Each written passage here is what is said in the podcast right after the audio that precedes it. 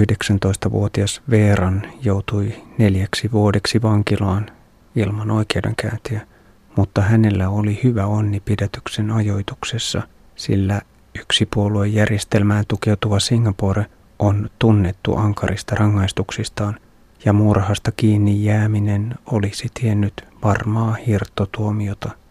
Vankilassa Veeranin jengikaveri Kennedy paljasti Natanille murhasuunnitelman, mikä kärjisti arkea kalterien takana. Veeran aikoi kostaa Kennedylle iskemällä teroitetulla hammasharjalla, mutta rähinän lieventyi nyrkkitappeluksi ja vihanpidoksi. Vankilassa virikkeet olivat vähissä ja vuoden istumisen jälkeen Veeran päätyi silmäilemään raamattua, jonka sanomaan hän oli jo tutustunut Mirjami Rasin pyhäkoulussa. Yksin luku johdatti Veeranin arvioimaan uudestaan olemassaolon tarkoitusta ja hänen elämänsä muuttui Johanneksen evankeliumin kolmannen luvun säkeiden siivittämänä. Muutos ulottui arkeen ja Veeran halusi muun muassa jakaa vaatteensakin entisen vihamiehen Kennedyn kanssa, mikä teki tähän suuren vaikutuksen. Veeranin esimerkki sai Kennedyn lopettamaan uhkapelin ja aloittamaan sunnuntaiset käynnit kappelissa. Myös Natan kääntyi. Herätyksen jälkeen Veeran sai yhteyden Mirjami Rasiin, joka kannusti nuorta miestä käyttämään loput vankilavuotensa raamatun tutkimiseen. Vapautuessaan 23-vuotiaana Veeran oli valmis aloittamaan teologian opinnot, ja kaksi vuotta myöhemmin siviiliin päässyt Kennedy seurasi ystävänsä mallia. Veeranin omat vanhemmatkin kääntyivät kristinuskoon. 27-vuotiaana Veeran eli Steve aloitti saarnaajan uransa. Steve herkistyi muistellessaan Mirjami Rasin merkitystä hänen elämälleen. Hän kertoi, että Suomen vapaan ulkolähetyksen työntekijät tulivat Singaporeen vuoden 1949 Kiinan vallankumouksen vuoksi, koska Kiina ei enää sallinut länsimaista lähetystyötä. Steven jengikavereista moni on kuollut väkivaltaisesti, yksi hirtotuomion vuoksi, yksi on jälleen vankilassa. Kennedy on lähetyssaarnaajana Intian Tamil Nadussa Coimbatoren kaupungissa – mutta suku on hylännyt uskontonsa vaihtaneen miehen kokonaan. Omasta perheestään Steve kertoo, että hänellä on Singaporen kiinalainen vaimo ja myös hänen juuri vihitty tyttärensä on avioitunut kiinalaisen kanssa. Steven mukaan asiassa ei ole mitään ihmeellistä, sillä Singaporessa kasti-identiteetillä ei ole vastaavaa merkitystä kuin Intiassa, kun intialaisvähemmistö sulautuu monikulttuuriseen väestöön. Steven katse on lempeä. Hänen kristillisyytensä ei ole palavaa julistamista, eikä hän pelottele helvetin tulella.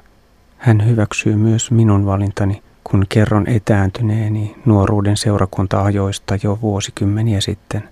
Steve lisää, ettei matkamuistopuodin herra Baikaan ole kristitty, mutta silti he ovat läheisiä ystäviä. Totean, että Steven pitäisi saada elämän tarinansa kirjaksi – sillä hänen kertomuksensa on vahva viesti selviämisen mahdollisuudesta ja toivosta, ja painettuna epoksina hänen esimerkkinsä elää pidempään, innostun saarnaamaan. Steven vaiheet muistuttavat Nicky Cruzin tapausta New Yorkissa. Puertoriikkolaisen jengin johtaja kääntyi 1960-luvulla ja hänen rajukuvauksensa Juokse poika juokse on neljälle kymmenelle kielelle käännetty kristillisen nuorisokirjallisuuden klassikko. Steve on lukenut Cruzin kertomuksen jo vankilassa ja hän myöntää miettineensä viime aikoina oman elämänkaarensa taltioimista. Mutta kirjoittaminen ei kuulu Steven lahjoihin ja yllättäen hän kysyy, olisinko kiinnostunut aiheesta. Vakuutan, että teoksen laatian pitäisi olla hänen lähipiiristään, joku, joka jakaa saman elämänkatsomuksen ja puhuu äidinkielenään englantia tai Singaporen englantia. Käy ilmi, että Steven pitäisi mennä parin kuukauden päästä leikkaukseen, koska hänen haimastaan on löytynyt kasvain. Hänen pitää heti ryhtyä värväämään kirjoittajaa, kiteytän painokkaasti. Vetäydyn nettipisteeseen tekemään muistiinpanoja. Vieressäni kaksi miestä pelaa toimintahenkisiä tietokonepelejä ja kiskoo tupakkaa ketjussa. ilma käy raskaaksi. Tunnin askartelun jälkeen suuntaan matkamuistopuotiin, sillä haluan jututtaa myös herra Baita. Steve on juuri lähdössä kierrokselleen eikä voi jäädä tulkiksi, mutta hillitty 50-vuotias Bai on innostunut haastattelusta ja pulputtaa tarinaansa vuolaana virtana. Ainoa ongelma on kieli. En ymmärrä puoliakaan siitä, mitä hän selittää. Välillä epäilen, ettei hän puhu englantia, mutta sitten saan taas parista sanasta kiinni. Bain veljen tytär kantaa meille teetä. Kannon hän laittaa tuolille kookospähkinäkuoren alle. Kookos toimii pannumyssynä. Bai on seitsemästä sisaruksesta nuorin. Muut asuvat 160 kilometrin päässä Mekongin suistoalueella. Kaksi hänen velistään taisteli Vietkongin riveissä. Kaksi opetti Vietnamia amerikkalaisille. Perheen sisällä ei kuitenkaan ollut vihaa, ja sissitkin kävivät välillä kotona. Kun sota loppui, Bai oli 15-vuotias. He olivat onnekkaita, sillä kukaan ei kuollut, mutta silti Bai irvistää ja toistelee sanoja sota paha, sota paha. 18-vuotiaana hän alkoi suorittaa kolmivuotista yhteiskuntavelvollisuuttaan maatöissä. Bai ei saanut osallistua aseelliseen palvelukseen, koska kaksi veljeä oli tehnyt töitä amerikkalaisille. Pai on onnistunut luomaan kolmen matkamuistopuodin menestyvän yrityksen kymmenessä vuodessa. Hän kauppaa muun muassa teepaitoja, lippalakkeja, maatyöläisten kartiohattuja, armeijan hellekypäräjäljitelmiä, sandaaleja ja kaikenlaista sotarihkamaa, esimerkiksi luodeista tehtyjä pienoispanssarivaunuja. Pai arvelee, että viiden lisävuoden jälkeen hän on saanut tarpeeksi varallisuutta. Sitten hän voi myydä kaiken ja palata kotiseudulleen viljelemään vihanneksia ja pitämään muutamaa kotieläintä, sillä Bai ei viihdy Saigonissa. Irvistellen hän kuvaa kaupunkilaisten välinpitämättömyyttä, mutta muistaa kuitenkin hymyillä heti perään lämpimästi. Maalle kaipaavan miehen laajennettuun perheyhteisöön kuuluvat muun muassa Steve ja filippiiniläiset. Todennäköisesti minäkin päätyisin Herbain suureen perheeseen, jos vain jäisin kaupunkiin. Lähden polkemaan ilman päämäärää, Jumitun alkuillan ruuhkassa valtavaan liikenneympyrään, jossa liike pysähtyy. Teoriassa kaistoja on kolme tai neljä, mutta kaos rönsyilee saumattomasti joka suuntaan, kun osa ajoneuvoista pyrkii kehän sisäosien kautta ulos ympyrästä. Motoristien sumputtamat linja-autot muistuttavat muurahaisarmeijan keskeltä pois pyristeleviä koppakuoriaisia. Yksi linja-autoista tunkee väkisin kävelyvauhtia eteenpäin ja on hivuttautua sivusuunnasta päälleni. Viereen pysähtyneet motoristit vetäytyvät pois kolossin ajolinjalta ja minäkin saan tilaa väistää. Jatkan ruuhkasompailua kaksipyöräisten virrassa ja hämmästelen yhä uudestaan, kuinka sujuvasti sekavat parvet lopulta soljuvat risteyksien läpi. Ahtaudesta huolimatta en tunne oloani turvattomaksi, vaikka Ho Chi Minh sijoittuukin vaikeiden ajokaupunkien listallani aivan kärin tuntumaan Mumbain, Delin ja Napolin joukkoon. Illan jo pimennyttyä pysähdyn katselemaan kaupungin työntekijöiden touhuja. Ison risteyksen reunalla neljän miehen ryhmä kurkistelee avonaisesta katuviemärin luukusta maan alle. Liityn joukkoon. Kolmen metrin syvyydessä mies ährää tunkkaisen liejun keskellä. Tumma, haiseva ja roskainen liemi ulottuu hänen hartioihinsa saakka, kun likaisen työn raataja alkaa kavuta tikkaita ylös synkästä tahnasta – Otan vaistomaisesti pari kunnioittavaa askelta taaksepäin. En halua lähietäisyyden oppituntia nykyaikaisen jätearkeologian salaisuuksiin. Keiton jälkeen käyn noutamassa silkkisukkani räätälin liikkeestä. Uudet sukat eivät ole enää ihan yhtä hulvattoman kokoisia kuin edellisilloin ensimmäinen pari, mutta nekin muistuttavat päiväkotien kenkäsuojia. Olen silti tyytyväinen hankintaani ja Kiitän vuolaasti naisia, jotka ryhtyivät poikkeavaan tilaukseen. Sähköpostiistunnon jälkeen kapuan huoneeseeni pakkaamaan aamua varten. Kuudes luku. Hymyn voimaa Dung Ho Chi Minin huoltoreitillä. 13. marraskuuta, perjantai, Duong Shuai, 115 kilometriä kautta 1535 kilometriä, 13 euroa. Matkan vaikein jakso alkaa. Reitti vie Ho Chi Minhistä ylänkö- ja vuoristoalueiden halki Keski-Vietnamiin ja rajan yli Laosiin. Olen varannut tuhannen sadan kilometrin matkaan kaksi viikkoa aikaa.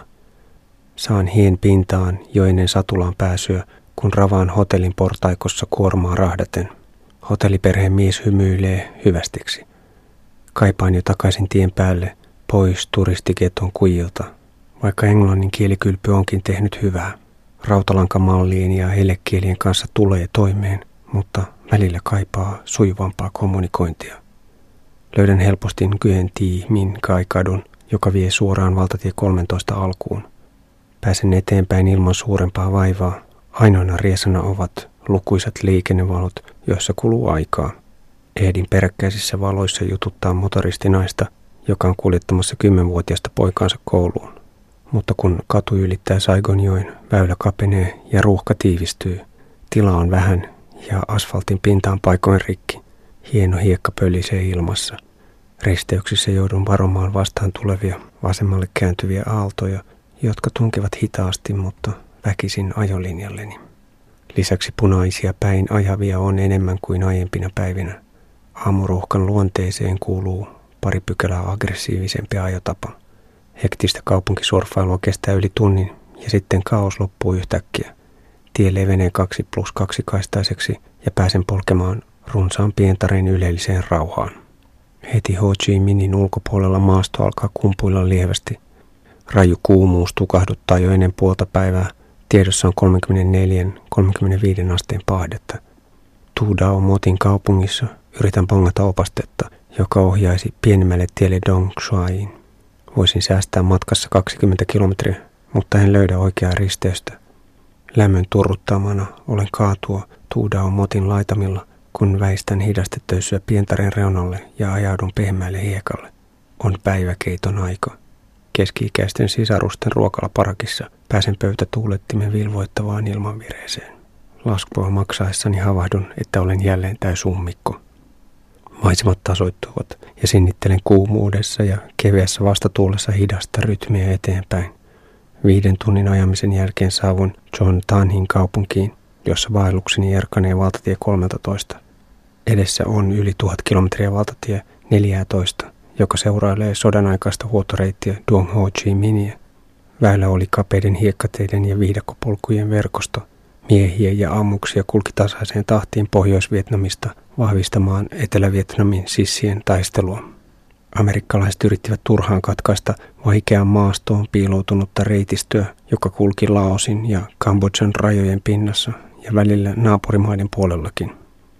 Ohitan taajamaristeyksen liikenneympyrän ja pusken loivaan ylämäkeen vastatuulessa, mutta valtatie 14 tiehaaraa ei näy. Pari kilometriä myöhemmin pysähdyn uupuneena omakotitalon terassikahvilaan tauolle. Huuhtelen pään ja jalat lämpimällä vedellä ja jään peltikaton varjoon istuskelemaan kivipenkille. Helle on raskas, vaikka ilma ei olekaan yhtä kostea kuin Mekongin suistossa. Utelen risteyksestä ja käy ilmi, että olen jo ohittanut tienhaaran. Häh. Poljen takaisin John Taniin ja kierrän liikenneympyrän kahdesti ja teen vielä uuden lähestymisenkin Ho Chi Minin suunnasta, mutta en löydä ensimmäistäkään opastetta, jonka mukaan kyseessä on valtateiden liittymä. Keski-ikäinen mies vakuuttaa, että ohentuva maantie vie Dongshuain. Kapealta väylältä puuttuu valkoinen reunusviivakin, mutta molemmin puolin on leveä hiekkainen, punaruskea lateriittipiennara. Pahde ei hellitä, vaikka iltapäivä on jo pitkällä. Väsyneenä hakeudun kyläkauppaan, joka on kodin iso eteishuone. Huuhuillen aikani ennen kuin nelikymppinen nainen rientää myymään kolaa. Maksettuani hän poistuu nopeasti ja jättää minut yksin puotiin. Istahdan rappuselle juomaan. Muutaman minuutin päästä saapuu mies, joka touhottaa paikalle tuolin. Hän taivastelee karavaaniani ja pyytää sitten heidän kotiinsa. Ahtaaksi kallustetussa olohuoneessa nainen on liimautunut TVn ääreen. Parisuhdeongelmaa ratkotaan vahvoin äänenpainoin ja useamman sukupolven voimin.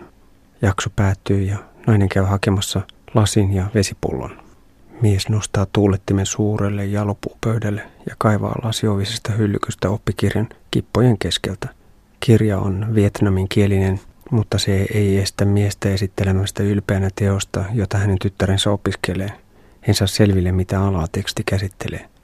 Mies on kautsonkeräjien työnjohtaja kumipuuplantaasilla. Minä puolestani kaivan esiin lasteni kuvat. Kielimuurista huolimatta tunnelma on hilpeän tuttavallinen – ja hymyillen pariskunta saattaa minut takaisin satulaan.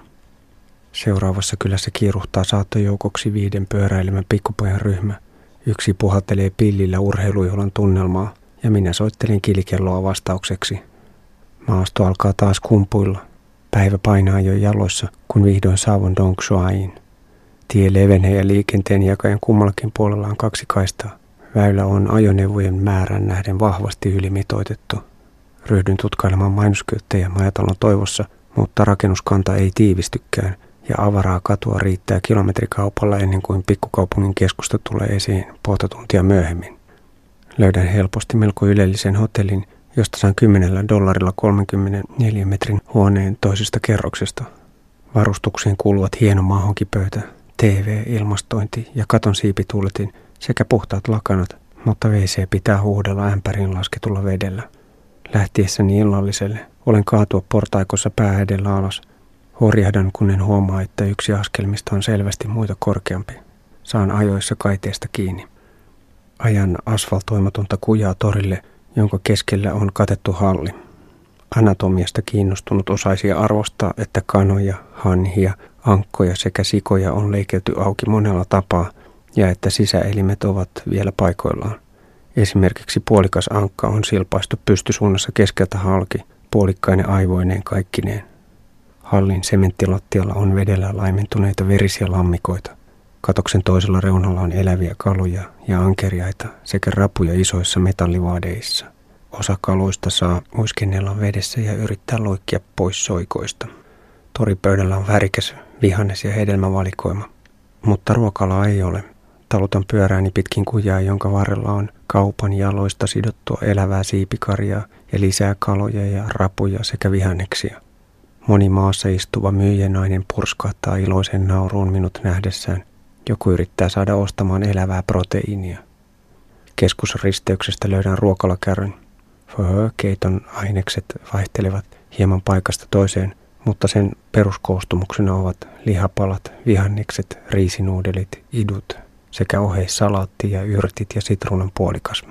Kokonaisuus muodostaa tasapainoisen ja maukkaan aterian, kun sitä ryydittää kalaa ja tulipaprikakastikkeella. Mutta yleensä jätän koskematta salaatinlehtiin, koska ne ovat suurin riskilähde saada ylimääräisiä ruoka-annokseen kuulumattomia pieneliöitä. Viereisellä peltipöydällä mies jyystää keitettyjä kananjalkoja. Vien pyörän yöksi ahtaaseen autotallikellariin, jonne laskee jyrkkä luiska. Ovi on niin matala, että kolauttaisin pääni karmiin, jos yrittäisin ajaa sisään. Huoneeni on puolestaan vähän liian tilava, jotta saisin sujuvasti viritettyä kuivausnarun lähelle kattotuulettimen ilman virettä. Joudun luottamaan seinälampujen hentojen varsien kestävyyteen narun kiinnityksessä. wc tein tuttavuutta yksinäisen torakan kanssa. Vaikka jätän ikkunan auki, huoneessa on niin kuuma, etten onnistu heti nukahtamaan. 14. marraskuuta, lauantai, Dong Xuai, Kien Duk, 75 kilometriä kautta 1610 kilometriä, 11 euroa. Herään virrenveisuuseen. Mitä? Missä olen? Muistan lähteneeni Ho Chi Ministä. Lähellä on kirkko. Nousen sulkemaan ikkunan jatkakseni unia. Kun lopulta vääntäydyn ylös sängystä, olo on vähän hutera. Portaissa muistan kuitenkin varoa liian korkeaa askelmaa.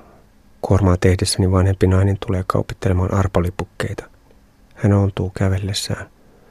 Lipukkeiden myyntioikeus lienee sosiaaliturvaa vastaavaa toimintaa. Ostan arvan, mutta jätän sen naiselle. Kun olen juuri nousemassa satulaan, saapuu toinen arpakauppias seisoskelemaan muutaman metrin päähän. Asfaltoitu tie jatkuu kapeana, mutta punaruskea hiekka piennar on todella avara. Paikoin se on molemmin puolin päällystettyä leveämpi. Pientareita käytetään muun muassa maissin jyvien, viilupaneelien ja jätemuovisilpun kuivaukseen. Tien vieressä on myös savuavia ja kyteviä pikkuaumoja, joissa esikäsitellään kahvipapuja. Liikenne on melko harvaa, mutta kerran vastaan tuleva ohittava linja-auto pakottaa pois asfaltilta. Rajulla tööttäyksellä kuljettaja varmistaa, että huomaan tilanteen. Ajonopeudet ovat täällä suurempia kuin Intiassa, eli aikaa reagoida tieltä pakottamiseen on vähemmän, mutta ikään kuin linja-auto olisi kuitenkin odottanut väistöreaktiotani ennen kiihdytyksen jatkamista. Maasto alkaa kumpuilla voimakkaasti ja maantie kulkee suoraan rinteitä ylös alas ilman serpenttiinimutkia. Nousut ja laskut ovat jyrkkiä ja melko pitkiä. Kymmenien kilometrien matkalla ei ole tasaisia suoria ollenkaan, vaan määt seuraavat toisiaan jatkuvana sarjana. Auringon kivutessa korkeammalle ryhtyy kuumuus rapauttamaan kiipeilyintoani. Ensimmäinen väsähtäminen tulee etuajassa. Jämähdän loivassa rinteessä kahvilakatokseen, johon on viritetty kymmenkunta riippumattoa rakennuksen tukipilareihin sekä erillisiin jykeviin tolppiin. Nuori nainen näkee nääntyneen olemukseni ja kehottaa lepäämään juomatankkauksen jälkeen. Kapuan kiikkerälle kankaalle ja onnistun löytämään kohtuullisen hyvän asennon. Erään tunnin kuluttua pihamaalla tepastelevan kukon kiekumiseen. Nainen tarjoaa matkaeväksi palan sitkoista toffeen kaltaista keitettyä sokerimassaa, johon on sekoitettu seesamin siemeniä.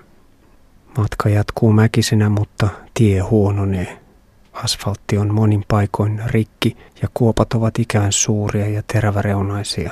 Siellä täällä päällystettä on korjailtu karkeilla kivillä ja usein kivien päälle on levitetty sidosaineeksi ohut kerros öljyistä pikeä. Tietöitä on runsaasti ja monen pienen pikipannun alla roihua tuli. Maanmittarit maalaavat asfalttiin korjauskohtien merkintöjä. Alamäissä pitää lasketella varovasti, sillä edes paranneltuihin kohtiin ei kannata ajaa liian kovaa. Taajamissa lisätarkkuutta vaativat suojaamattomat, jyrkät sadevesiviemärien kourut. Ei saa ajautua liian lähelle pientareen reunaa. Toinen sippaus tulee lounaan aikoihin. Pysähdyn pikkukylään ruokalaan, joka muistuttaa autotallia. Keittoa ei ole, mutta pääsen istuskelemaan tuulettimen eteen. Juomana on viileää vaniljateetä. Kun alan nuokkua tuolilla, ravintoloitsijanainen viittoo naapurikahvilaan, jossa on riippumattoja. Jätän pyörän ruokalan seinää vasten. Sitä ei tarvitse edes lukita torkkujen ajaksi. Kahvilan olkikattoiset majat ovat avoimia ja pyöreitä, ja kunkin riippumaton toinen köysi on sidottu rakennuksen keskustolppaan. Kolmessa katoksessa on toistakymmentä nukkujaa, Epäonnekseni samassa majassa lepäilee nuori kauluspaitainen mies, jonka kännykkä pärähtelee vartin välein. Kuumuus ei hellitä, eivätkä mäet loivene. Pusken pensaikkoisessa ylänkömaisemassa harjanteelta toiselle, mutta menemistä helpottaa, että saan tien varresta runsaasti kannustusta. Lapset, nuoret ja aikuiset huutelevat hello, hello ja vilkuttavat. Vilkutuksen koreografia koostuu etu- ja keskisormen V-voitonmerkistä, jota heilutetaan sivuttaissuunnassa nopein liikkeen edestakaisin. Liikesarjan kuuluu leveä ja iloinen hymy. Kun puolen tusinaa vilkuttajaa hymyilee ylämään juurella, niin totta vie se antaa lisäpotkua kiipeämiselle. Taajama suorilla seuraani liittyvät polkevien poikien ryhmät. Remuovat juniorit parveilevat edessä sivulla ja takana kilometrin verran, vaikka heillä olisi tarakoilla seisovia kavereita kuormanaan. Motoristitkin tulevat ajelemaan uteliaana vierelleni, vaikkei yhteistä sanastoa ole ollenkaan. Sen verran pystyn selventämään, että olen tulossa Ho Chi Minhistä ja menossa Pleikun kaupunkiin. Olen valinnut keskivietnamilaisen Pleikun viralliseksi päämääräkseni, koska sen nimi on helppo ääntää. Ylämäessä eteeni pysähtyy pieni kuorma-auto hätävilkut päällä. Viinalta tuoksahtava kuljettaja ehdottaa apumiehensä kanssa, että voisin kavuta pyörineeni auton lavalle ja lähteä heidän kanssaan syömään ja tekemään kuppia. Ylämäet ovat niin jyrkkiä, että raskaasti lastatut kevyt moottoripyörät ryytyvät niissä. Pahimmissa nousuissa rahtarimotoristit jurnuttavat kävelyvauhtia ylös.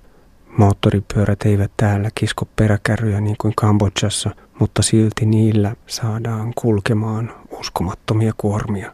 Puuritilän avulla voi ripustaa isot kuljetuskorit tarakan sivuille ja näiden päälle pystyy kasamaan toista metriä korkeita kekoja, pahvilaatikkoja, säkkejä ja kasseja. Monella on kuorma ahdettu myös jalkojen ja käsivarsien väliin. Kolmas tilttaus hiipii päälle ja päädyn jälleen nuokkumaan kahvilakatokseen. Tyydyn torkkumaan muovituolilla kolmen naisen ja neljän lapsen ihmetellessä viereisistä riippumatoistaan.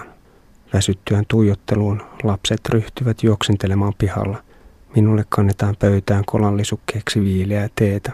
Kun ryhdyn painelemaan jääpaloja ja nilkkoja päälakea vasten, saan bonuksena yksittäispakatun kosteuspyyhkeen pölyisen hahmoni virkistämiseen. Pyyhkeeseen tarttuu kasvoilta punertavan harmaa likakerros. Ryhdyn epäilemään, onko pyörän säädöissä jotain vikaa, kun matkanteko on niin nihkeä. Seisahdun tutkailemaan jarruja, säädän ruuvimeisselillä jarrujen tasapainoa varmuuden vuoksi, vaikka en uskokkaan, että ne hidastavat menoa. Takarengas on ihan vähän pehmennyt. Voisiko se tuntua tällaisessa vaativassa mäkimaastossa? Pumpatessani kymmenkunta miestä ja lasta tulee hämmästelemään touhujani. Yksi miehistä noutaa työkalupakin, mutta onnistun vakuuttamaan, ettei tässä mitään akuuttia hätää ole. Työrupeaman kiusallinen sivuvaikutus on se, että havaitsen lähestyvän puuskatarpeen, mutta en kehtaa ruveta selventämään asiaa yleisölleni. Kolmen kilometrin päästä löydän sopivan suojaisen, mutta jyrkän rinnemetsikön. Laskeudun muutaman metrin päähän pusikkoon. Harvoin ovat WC-näkymät yhtä mieltä ylentäviä. Ylänköalueen kukkulat piirtyvät kauniina poimoina utuiseen horisonttiin. Vaikka oloni kevenee, matkan teko on silti nihkeää sinnittelyä kylästä toiseen. Valmistaudun henkisesti tunnin pimeajoon, vaikka ajatus ei riemastuta ollenkaan, koska tiessä on runsaasti pahoja kuoppia siellä täällä, minkä vuoksi alamäissä on pakko jarrutella reippaasti varmuuden vuoksi. Mutta ilon hämärtyessä bongaan pikkutaajamasta Nangi-kyltin. Alarinteessä on majatalo ison hallimaisen ravintolan vieressä. Asetun piharakennuksen avaraan ja korkeaan huoneeseen. Pyörän työnnön päätalon taakse pikkuvarastoon, jonka oven pielessä on neljä isoa häkkiä. Kussakin on yksi rastaan kokoinen laululintu. Ovatkohan linnut kauppatavaraa, kun ne ovat varastossa? Isäntä huomauttaa, että sähköä saa puoli seitsemän aikoihin.